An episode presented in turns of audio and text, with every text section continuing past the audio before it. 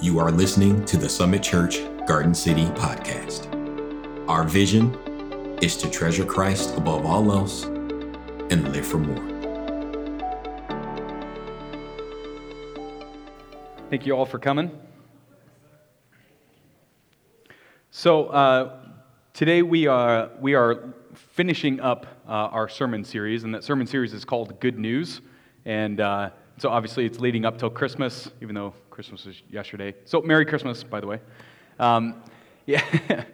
and, uh, and so, if you haven't been here, uh, I just kind of want to recap uh, what the other, uh, the other sermons were that kind of led up to the birth of Christ.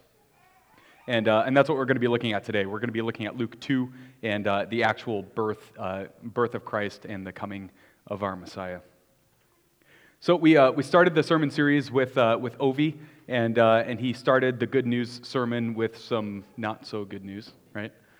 Um, and, and so we, we kind of explored this, this concept that, that all humans are broken. and we're broken in some pretty helpless ways, right? Uh, there, there's just no chance that we can do anything in, in, in our brokenness that we can save ourselves, right? And it's a, it's a pretty hopeless situation. And, uh, and so, even within ourselves, uh, we can't even turn to creation to save us. We have to, we have to look for something external to nature, something super nature or supernatural needs to step into our nature and, uh, and kind of work our redemption, right? And so this, this is the start of the gospel. Uh, this, is, uh, this is where every gospel has to begin. We have to first understand our need for saving if we are to hope to look for a savior, right?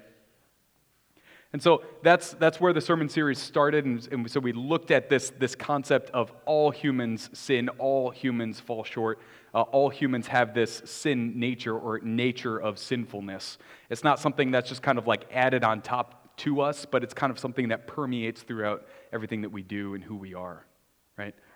It's, it's, it's a pretty helpless situation, uh, but that obviously points us to the need for a Savior. And then last week, uh, Flo was talking to us about uh, repentance and how repentance is an appropriate re- response to not only knowing who we are, sinful people, but recognizing that we're sinful people and we worship a holy God. Knowing who we are and knowing who God is, an appropriate response is repentance, repentance is, is, is more than just uh, uh, confession or just admitting that we're wrong, though that's a component to it. Uh, but repentance is this, is this turning away from this old life and walking into something new. And, uh, and so this repentance is, is a necessary and it's an appropriate reaction to understanding who we are and who God is. Uh, but more importantly, uh, we even look at John the Baptist, who's, who's preaching to Jerusalem, he's preaching to the Jews, uh, and he's calling them to repent. Uh, and, uh, and so he's actually calling them out to be baptized, which is this unique situation where that's, that's what non Jews did to become Jewish so that they could then commune with God, right? And so he's asking Jews to be baptized so that they could participate in the covenant right? And it, it's, this, it's this weird dynamic, but uh, essentially what he's doing is he's, he's telling them, you have, you have left the covenant, right? Uh, almost as if they've repented from the covenant and they've walked away from it. And now he's calling them to turn back to the covenant, right? But even John the Baptist, as he's preaching repentance, he himself, when he recognizes who he is, he sees the Messiah, what's his response? Is repentance. Even John the Baptist felt the need to repent when he saw the Messiah. And so, uh, and that leads us to uh, what we're going to talk about today, and that's, that's the birth of Christ. That's the coming of the Messiah. God dwells with us, Emmanuel, right? And so, all of this is leading up to this moment.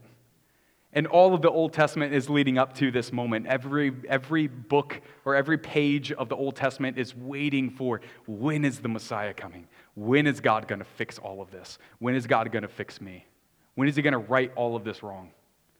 And, and, and the, old, the entire Old Testament is just waiting and waiting and waiting. And then here in Luke, we find it. He comes. And that's what we celebrate during Christmas. Is this is this is Emmanuel, this is Christ, this is the Messiah, this is uh, this is where everything kind of comes together. And so um, we, we, we do talk about God dwelling among us, and there's something, there's something built inside of all of us, inside of humanity, that, that, that really desperately wants to commune with God, right? And we try to fill that hole with, uh, with a lot of other things in our life.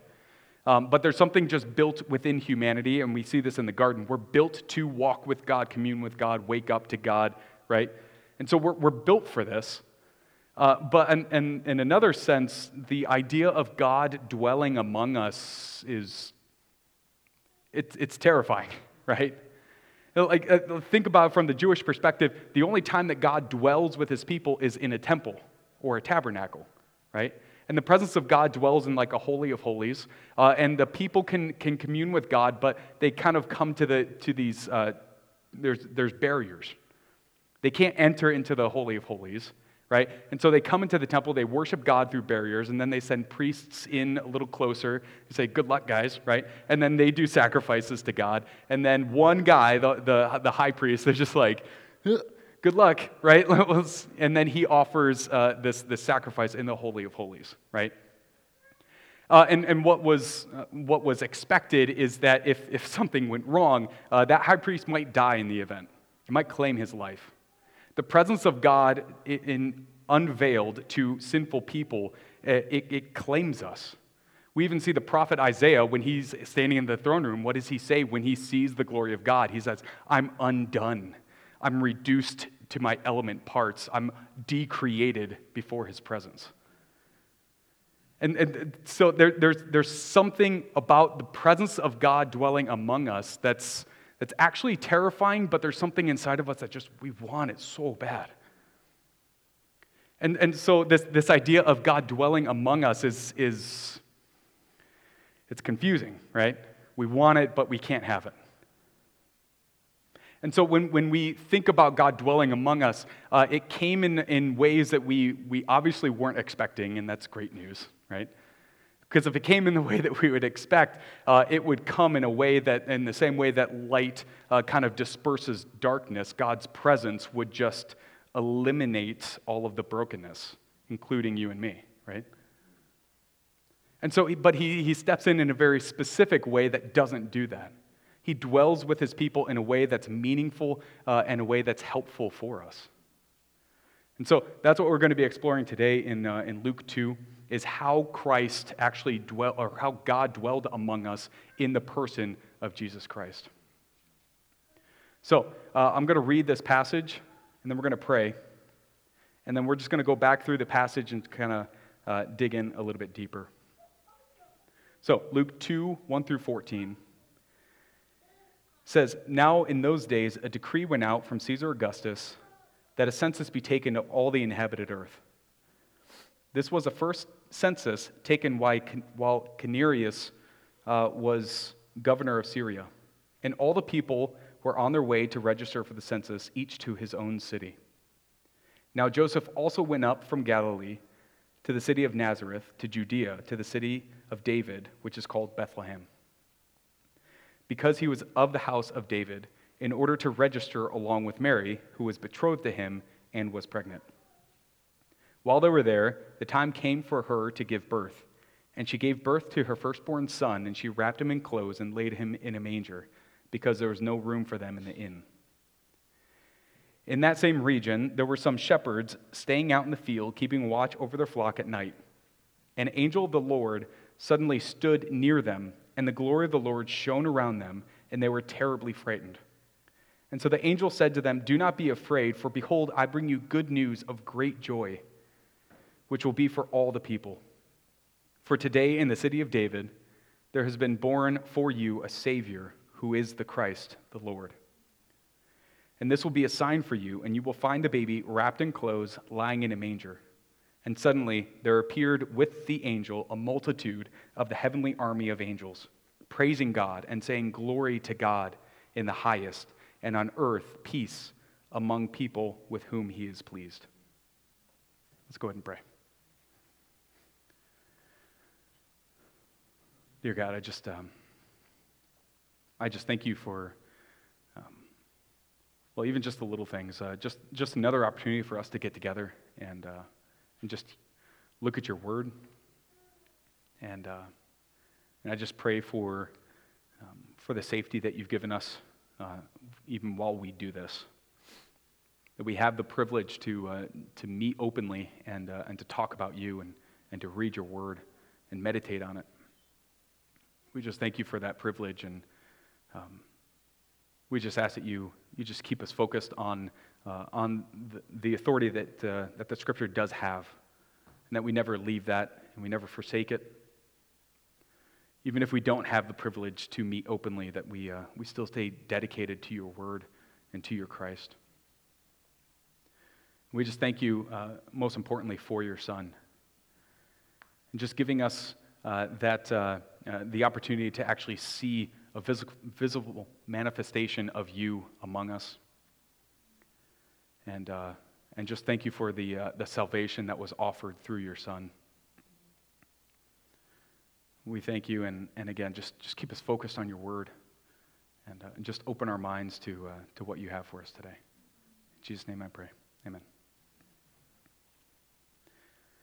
All right. So uh, we're just going to take a, we're going to take the first three verses and just focus on that for a little bit, uh, and I'll read that again for you. Now, in those days, a decree went out from Caesar Augustus that a census be taken of all the inhabited earth. This was the first census taken while Quirinius was in was the governor of Syria, and all the people were on their way to register for the census, each to his own city. So, uh, just want to take a moment and, uh, and talk about this census because this is often missed because it's viewed as just kind of like a, uh, just carries the plot along, right?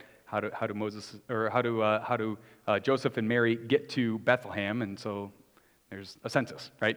Um, but uh, this, this event is actually a, a, bit catastrophic in, the, in the Jewish mind. Um, and from the Jewish perspective, a census is actually a, a smidge blasphemous, so, uh, actually, going back to the Old Testament, uh, we actually see the only time that God actually uh, commands a census be taken was he commands Moses to take a census, to count the people, right? But even that's with a caveat. He says, as you're counting, make sure you get an offering or a tithe or some kind of sacrifice from the people to atone for the counting. Like even Moses, when he was commanded to, give the, to do the census, God told them to do the census, but even that was, there still had to be atonement for the counting. And, and, and so essentially what the, what the perspective is, is that God, he, he carved out a people out of the inhabitants of the earth. He carved out a people and he said, this is my portion. These are my people. This is mine, right? And, and, and so this people, the only people that can, uh, that nobody can, can count these people because this one's mine. And all you other people, you can count and you can, you can assess and survey what you have, what you own. This is what I own. Nobody counts these people. A census is, is essentially asserting authority over a group of people, and nobody asserts authority over my people because I have authority over them. And that's what's being communicated in this. And we even see this validated uh, in 2 Samuel uh, when David tries to do a census. And if you don't know the story, uh, David, he's surveying his kingdom. Uh, he's pretty proud of himself. He's expanded the borders, uh, he has a lot of people. And so he tells the general of his army, Go take a census. Let's count how many people we have. Let's see how big we are. Let's see how powerful we are. And in David's mind, this is, this is essentially what he's doing is he's asserting his authority. He said, let's see what I own. And so he counts the people, he gives a census. And immediately after, he's grieved because he realizes what he's done. And he, he knew what he was doing. And so he, he confesses to God, and God basically says, okay, you have three options. Uh, you have three years of, of famine, uh, or um, three days of plague, or three months of war. And so That's, that's David's punishment. So he has to choose which punishment he wants. Right? And, and so, again, what this is communicating is David asserts authority over the people of God. And nobody does that. But Caesar Augustus does.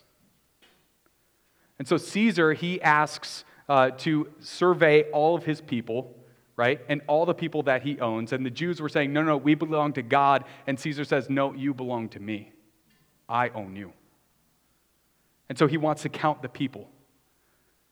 And what's happening historically, kind of behind the, uh, uh, in, the, in the background, is, uh, is there was actually eventually a group uh, known as the Zealots. This was a, this was a group of rebels, uh, Jewish rebels, and uh, even one of Jesus' disciples was a zealot. He was Simon the Zealot. That's, that's what they called him. And it was a group of rebels. Uh, there were a lot of different groups, but there was kind of an umbrella term uh, for them, and they were called the Zealots. And, and they actually formed because of this census. So this census was decreed, and the Jews, they said, that's enough, too far and in a long series of blasphemous events. Uh, they actually do rebel against Rome with, uh, with some, uh, some efficiency, uh, but Rome just comes back and kind of squishes them. But what, what's happening in the background is the Jewish people, they see this as blasphemy. They see this as persecution. They see this as Caesar actually asserting his authority over them. And they view this, the, the, the founder of the Zealots, we actually have his writings, and he actually viewed this census as a precursor to slavery. And he was arguing that if Caesar does this, he's going to know exactly who he owns so that he can enslave us. This is a reversal of Exodus. This is us going back to Egypt. And so, in, in, in this time, uh, there's this great persecution, there's this census going on, there's this blasphemy going on, and then we see the birth of Christ. We see Emmanuel, we see God dwelling with us. And again, what we expect is awesome, it's happening. He's going to overthrow Rome, right? He's going to stop the persecution. This is, this is it, this is what we're waiting for. But what, is, what actually happens in the story? Joseph capitulates.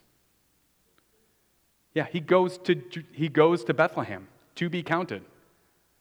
He kind of caves, doesn't he? We, we, we don't expect that. That doesn't fit in our story. We're expecting a rebellion. We're expecting the people to fight back. We're expecting them to resist the persecution. But that's not how God comes. Actually, what happens is Joseph goes to Bethlehem and God chooses to dwell among us in the persecution. And that's our first point. And that the Savior comes in some in, in very strange ways. And the way he chose to come is he came in our persecution, not to stop it. And again, this, this, this gets very uncomfortable because we expect our Savior to save us from the things that oppresses us. But what happens is the Messiah actually comes to save us from the greatest thing that oppresses us, and that's our sin. So Christ steps into our persecution, and he lives in it with us. He lived in it with them. And, and, and this, this isn't something that's just kind of fleeting. Uh, Christ comes and he feels our pain, right? He feels our pain. He feels our strife. He feels our persecution. He feels everything that we feel. So when God chose to dwell among us, He didn't just dissipate everything that was wrong. He didn't just blow it off into the wind. He didn't just make it go away like light in a dark room. But He chose to live in it he dwelled in the persecution. So when God chose to dwell with us, he chose to dwell in the persecution. So moving on, I want to look at the, uh, the next portion, and, uh, and that's Luke 2 4 through 7. It says, Now Joseph also went up from Galilee to the city of Nazareth, or from the city of Nazareth to Judea, to the city of David, which is called Bethlehem because he was of the house and family of David, in order to register along with Mary, who was betrothed to him and was pregnant. And while they were there, the time came for her to give birth. And she gave birth to her firstborn son, and she wrapped him in clothes and laid him in a manger, because there was no room for them in the inn. Now, I don't know if anyone had, uh, had, has ever considered this, um, but uh, why, why couldn't Joseph just stay with some family members, right? Um, the way the census worked is that uh, everyone had to go back to the place that they were born. So Joseph was actually born in Bethlehem, and then he kind of uh, migrated uh, up to Nazareth or down. It depends on the geography. So uh, they, yeah, they viewed Nazareth as down because it was kind of at a lower, um, it was lower in the, in the mountain range. So uh, Joseph actually comes back, like we talked about. He capitulates. He goes back to be counted in the census. And, uh, and then he looks for a place in the inn, right? He can't find anywhere to stay. And, uh, and I think some of that gets, uh, gets lost a little bit. Uh, Bethlehem's a pretty small town, so everyone would have known who Joseph was. And also, everyone would have known that like, he's an heir to David's throne, right? So uh, this, this actually would have been uh, somewhat, somewhat exciting, right? We get Joseph back, right? And, and so he, he would have found places to stay fairly easily. Uh, and I think in the Christmas mythology, we like to think that, like, you know, Mary's having contractions as they roll in, and they got to find a place really quick.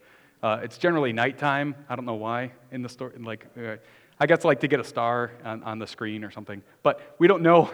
it's not at night. We don't know when, when she gave birth. She just gave birth at some point while they were there. So, uh, but what probably more accurately what happened is they went to Jerusalem or they went to Bethlehem, and, uh, and they probably would a, they were able to find a place uh, pretty quick, right? Joseph would have he would have known everyone.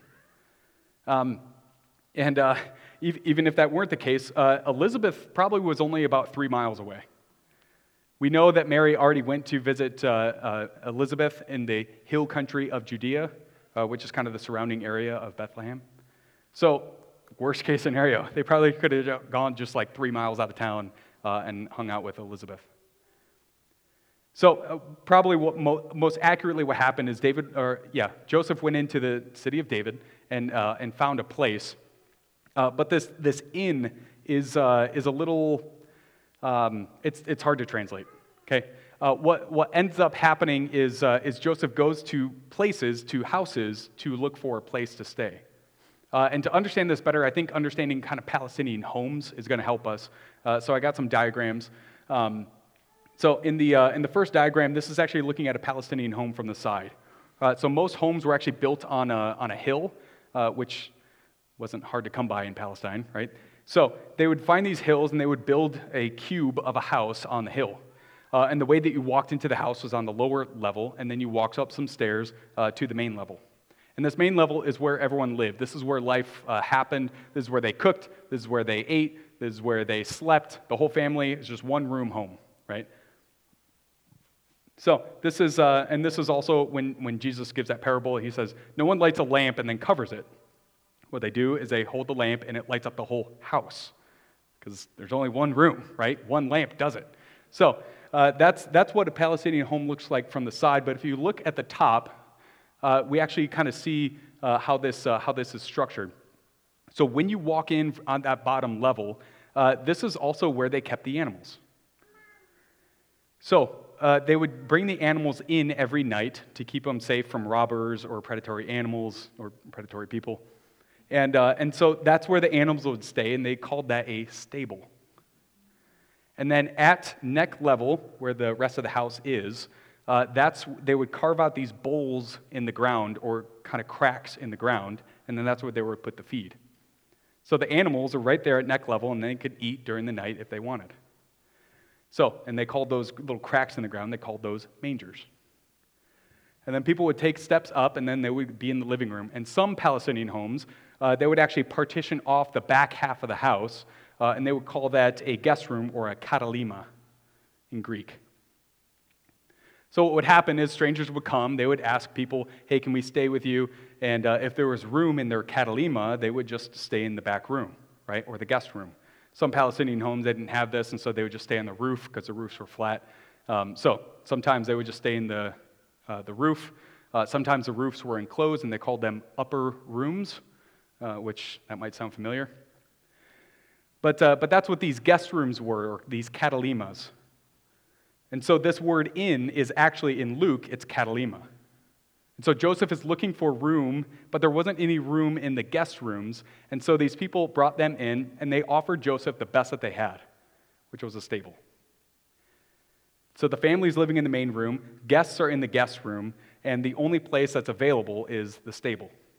So, still in the house, right? Still accessible to the family, but there's just there's no privacy, right? You don't even get privacy from the other animals, right?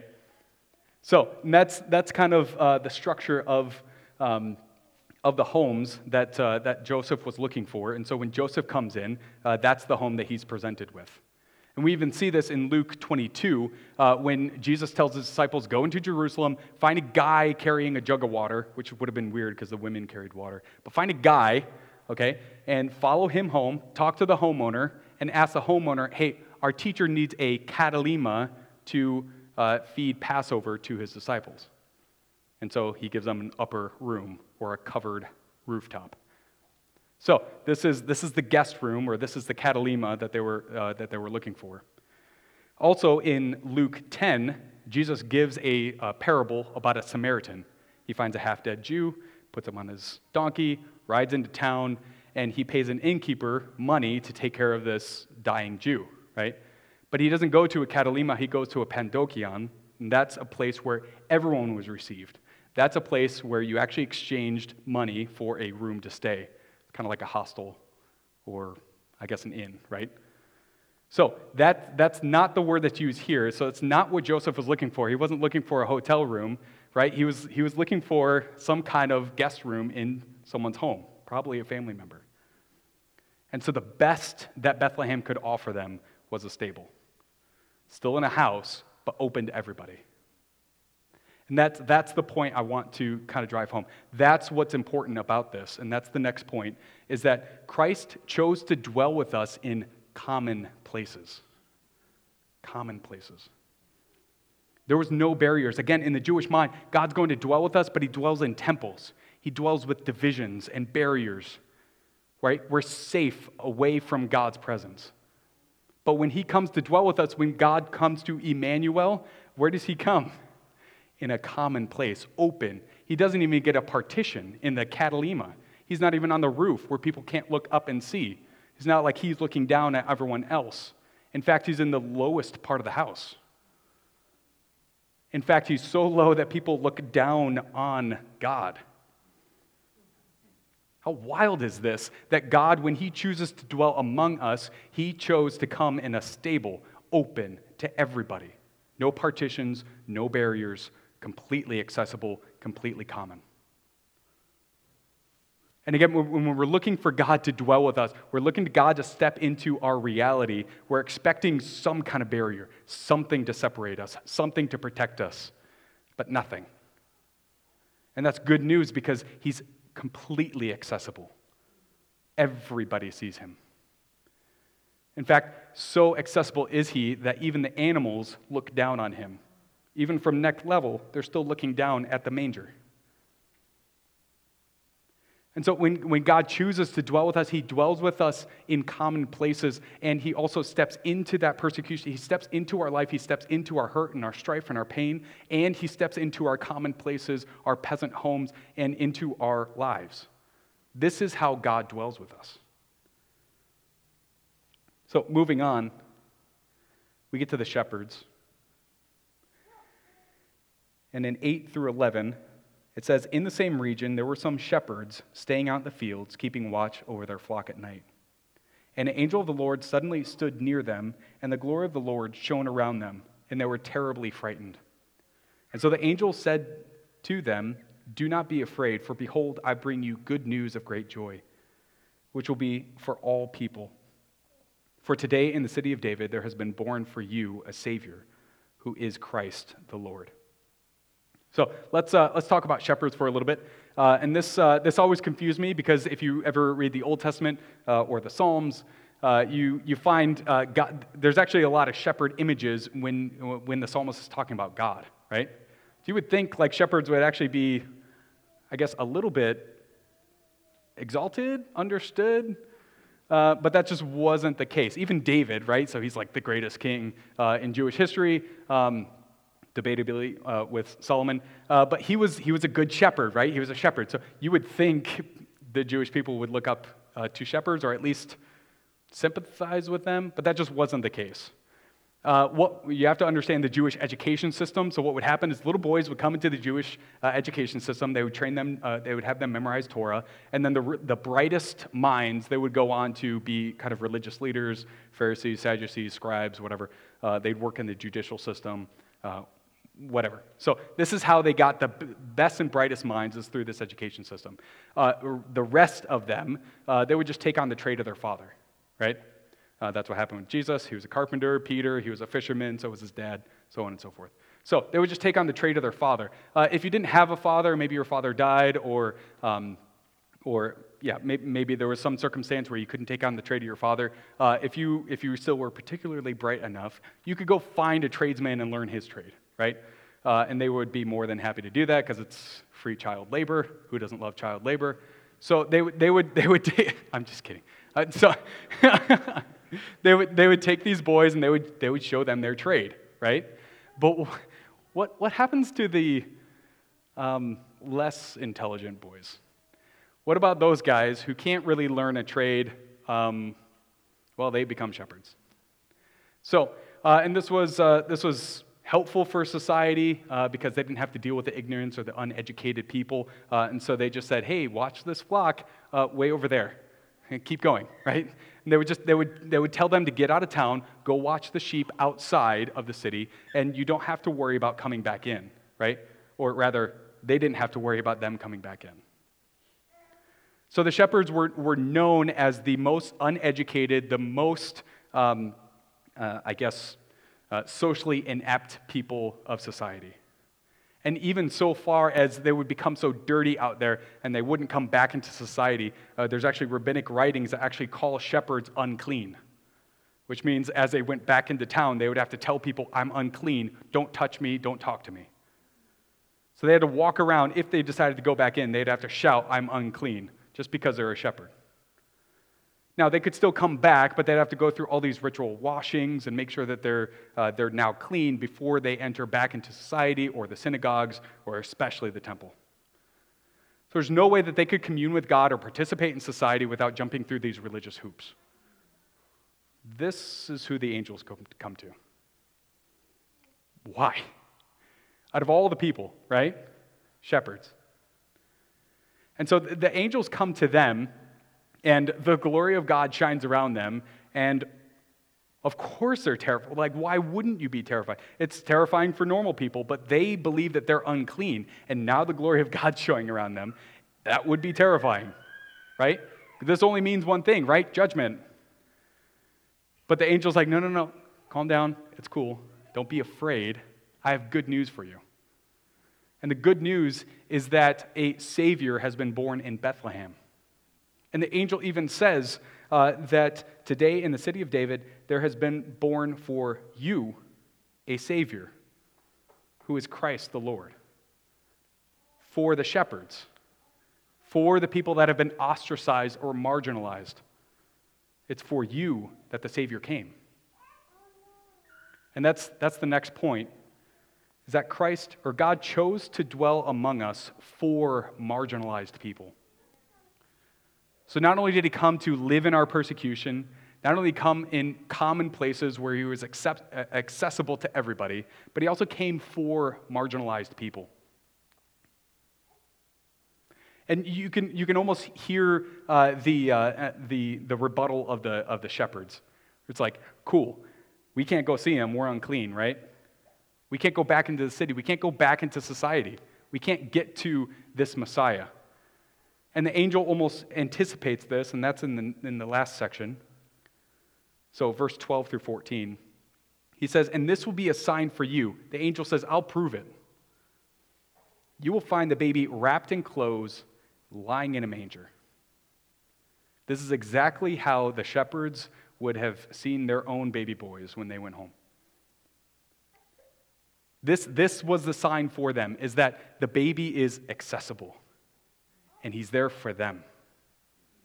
He's wrapped in clothes, just like the peasant boys, and he's laying in a manger, just like the peasant boys. They do this as babies learn to roll over. They can't roll out of the crack in the ground, so they stick them in the manger and they don't have to worry about them, right? So this is, this is where they would keep the babies, and so they, that's where Jesus would be found, is in this manger. So, uh, when, the, when the shepherds actually come, they, uh, later on in the story, uh, they leave the house uh, rejoicing God, right? Praising God for the thing that he did, because he came for marginalized people. And the angel even, uh, the text even goes on to say, um, and, uh, and suddenly there appeared with the angel a multitude of heavenly army of angels praising God and saying, Glory to God in the highest and on earth peace among people with whom he is pleased. So when God chose to dwell with us, when God chose to Emmanuel, when He chose to come in, He chose to step into our persecution, not make it go away, feel what we feel. He chose to come in common places where He's accessible to everybody, everybody sees Him, no barriers. And He comes to, to, to save marginalized people. Right? And not only does He come for marginalized people, but He comes through marginalized people. Remember, Joseph is capitulating to Roman rule. He's under Roman authority. He's marginalized, he's oppressed, just like the shepherds. Christ comes through marginalized people for marginalized people. He didn't come through them or he didn't show up just to judge them or blow them off into the wind, but he came to reconcile them. And the last part that, uh, that's often missed in, uh, in kind of our Christmas uh, Christmas celebrations, um, is this idea that, um, that Christ was born of a virgin. We talk about that all the time, but uh, often we don't explain it. Um, and so we're going to go to Romans 5 real quick. I'll just read this text to you. Therefore, just as through one man sin entered into the world, and death through sin, and so death spread to all mankind because all sinned. For until the law, sin was in the world, but sin had not been counted against anyone when there was no law. Nevertheless, death reigned from Adam till Moses, even over those who had not sinned in the likeness of the violation committed by Adam, who was a type of the one who was to come. But the gracious gift is not like the offense. For if the offense of one many died, much more did the grace of God and the gift of grace of one man, Jesus Christ, overflow to many. The gift is not like that which comes through uh, the one who sinned. For on the one hand, judgment arose from one offense, resulting in condemnation. But on the other hand, the gracious gift arose from many offenses, resulting in justification. For if by the offense of one death reigned through one, much more will those who receive the abundance grace and gift of righteousness reign in life through the one, Jesus Christ. What Paul is getting at is, is through Adam, all men have sinned. Adam passes on his sin nature. We all get the sin nature from dad, right? From our head, Adam. So, if you belong to Adam, you have his sin nature. If you have his sin nature, you've committed sin, and now death reigns over you, right? We're all subject to death through Adam. But Christ came not of Adam, he didn't have a father, right?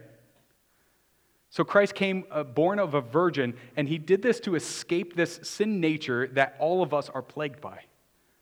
He's born of a virgin so that he's like a second Adam. There's this other chance. If, if Adam is our head and we cannot escape a sin nature, but if Christ is our head, what do we get? And that's what Paul's getting at here is it's through our head Adam we get sin, but through our head Christ, our second Adam, if Christ is our head, we get righteousness. And so when Christ comes to dwell with us, he doesn't just do it uh, to participate in our sin, He participates in our persecution, not our sin. He comes to dwell with us in common places, not so that He can judge you, but so that He can get to you. And He, he comes uh, for marginalized people because who else is going to get them? The people He set in charge of those people have already rejected Him. Who's going to get these shepherds? Who's going to get you and me? So when God dwells among us, this is how he chooses to come so that he can offer us salvation, so that he can be our head, so that he can be our second Adam. And Paul makes this even more clear in Colossians. Colossians 1 15 through 20. It says, He is the image of the invisible God, the firstborn of all creation, for by him all things were created, both in the heavens and on earth, visible and invisible whether thrones or dominions or rulers or authorities, all things have been created through him and for him. He is before all things, and in him all things hold together. For he is the head of the body, the church. And he is the beginning, the firstborn from the dead, so that he himself will come to have first place in everything.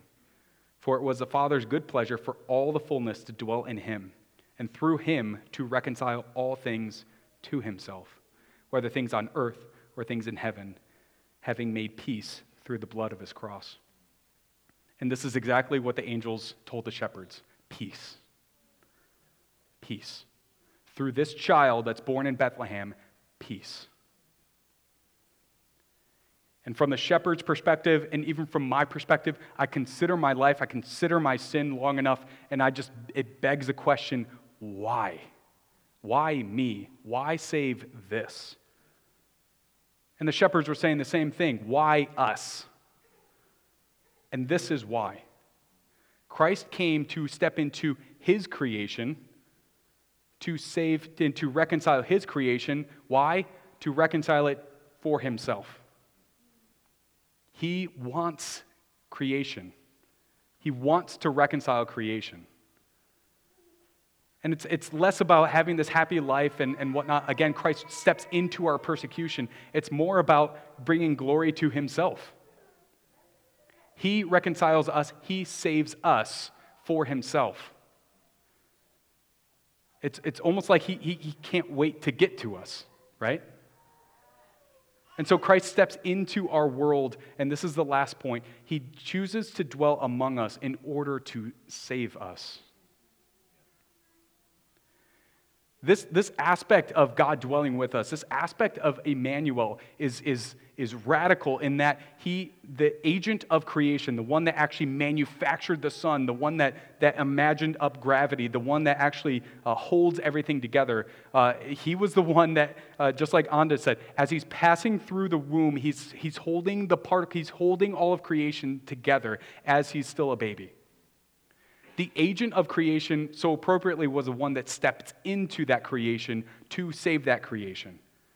Everything starts and ends with Christ. He created everything, He steps into everything, and He redeems everything.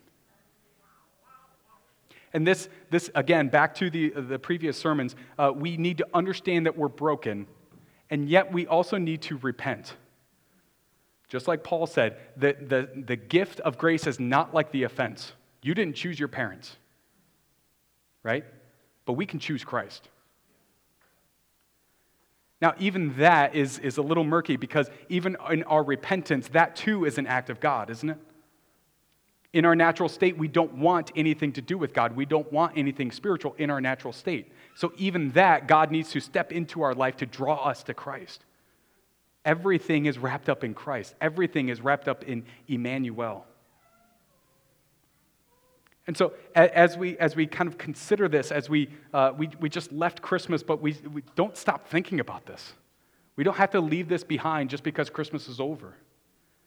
We dwell in this, in this fact that Christ, He suffered what we suffer.